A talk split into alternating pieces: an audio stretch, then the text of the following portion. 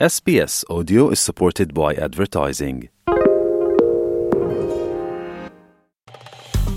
Vi ste uz SBS Creation. Za još odličnih priča, sbs.au kosacrta creation. Vi ste uz SBS na hrvatskom jeziku, ja sam Mirna Primorac. Čovječanstvo je i dalje na rubu globalne katastrofe.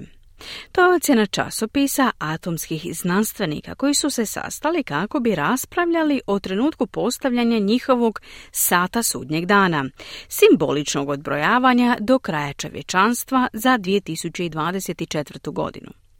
Kako izvještava Aleksanifantis prošle godine prilikom podešavanja, ostalo samo 90 sekundi.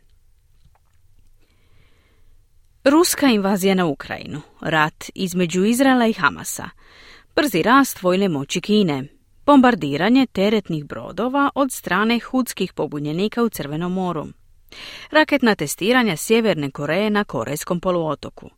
Svi ovi faktori uzeti su u obzir tijekom sastanka atomskih znanstvenika u Čikagu, gdje su razgovarali o tome koliko vremena preostaje na njihovom satu sudnjeg dana. Predsjednica i izvršna direktorica Biltena atomskih znanstvenika Rachel Bronson ističe da su prošlogodišnji trendovi i dalje usmjereni prema nadolazećoj katastrofi globalnih razmjera. In 2023, trends continue to point ominously towards global catastrophe. The war in Ukraine poses an ever-present risk of nuclear escalation u 2023. godini trendovi su i dalje zabrinjavajuće ukazivali na globalnu katastrofu.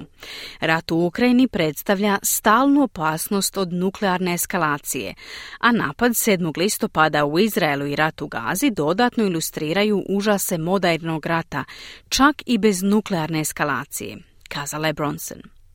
Bilten atomskih znanstvenika, osnovan 1945. godine od strane Alberta Einsteina, Juliusa Roberta Oppenheimera i znanstvenika sveučilišta u Chicagu koji su sudjelovali u razvoju prvog atomskog oružja u projektu Manhattan, nastoje educirati ljude o potencijalnim opasnostima koje prijete svijetu.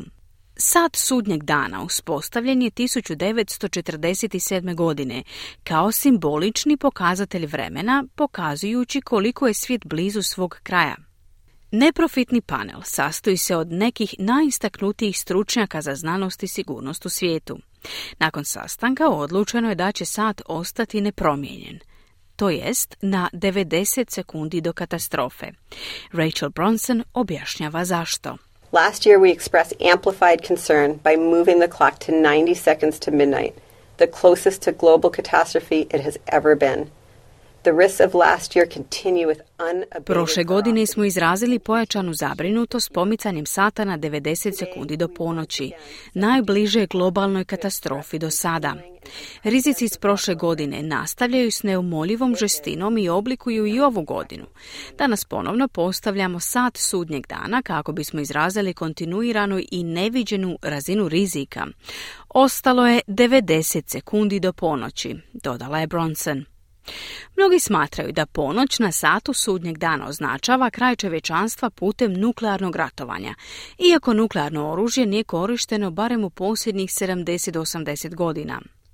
Profesor Alexander Glasse sa Sveučilišta za javne nabave i međunarodne poslove na odjelu za mehaničko i zrakoplovno inženjerstvo na Sveučilištu Princeton objašnjava da Prijetnja leži u samom postojanju nuklearnog oružja, te kako nekoliko zemalja širi svoj nuklearni arsenal, što ima ozbiljne posljedice u napetom globalnom okruženju. Many weapon states are currently pursuing uh, extensive modernization and uh, expansion programs uh, that will really for the first time since the end of the Cold War and essentially providing the infrastructure Mnoge zemlje s nuklearnim naoružanjem trenutno provode obimne programe modernizacije i širenja koji će prvi put od kraja hladnog rata osigurati infrastrukturu koja može trajati do 2100. godine.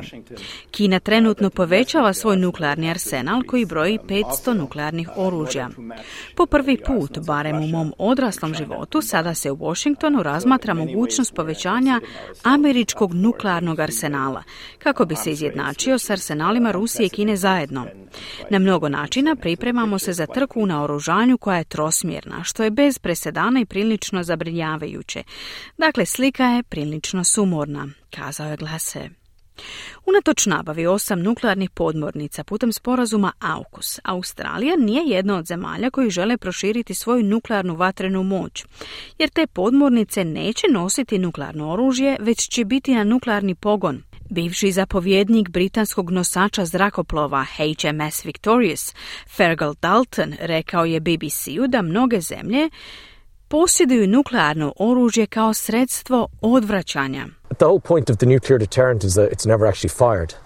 People say, oh, you know, it's a weapon system that would never be used. It's being used at the moment. As we speak at the moment, there is a nuclear deterrent out there. Cijela poanta nuklearnog odvraćanja je da se zapravo nikada ne koristi. Ljudi kažu, oh, to je oružani sustav koji nikada neće biti upotrebljen, ali trenutno se koristi. Dok razgovaramo, trenutno postoji nuklearno odvraćanje. Vladimir Putin i slični znaju da postoji znaju da je vjerodostojno, te da bismo ga mogli upotrijebiti ako zatreba, kazao je Dalton. No širenje vojne vatrene moći nije jedina stvarna prijetnja čovječanstvu. Izjava iz Biltena također naglašava neaktivnost u vezi s klimatskim promjenama, razvoj bioloških prijetnji i nekontrolirani porast umjetne inteligencije kao glavne prijetnje globalnoj katastrofi. Viši istraživač u Centru za međunarodnu sigurnost i suradnju na sveučilištu Stanford, dr. Herbert Lin, objašnjava opasnosti umjetne inteligencije. AI has lots of potential for magnifying corruption in the information environment and making um, this, the disinformation problem worse. Uh, and that's really bad Umjetna inteligencija ima veliki potencijal za pojačavanje korupcije u informacijskom okruženju i pogoršavanje problema dezinformiranja. To je posebno loše jer veći učinak prijetnji znači da nećemo moći riješiti druge teške probleme poput nuklearnog rata i klimatskih promjena. To je zaista teško, na posljedku je kazao dr. Lin. Kliknite like, podijelite, pratite SBS Creation na Facebooku.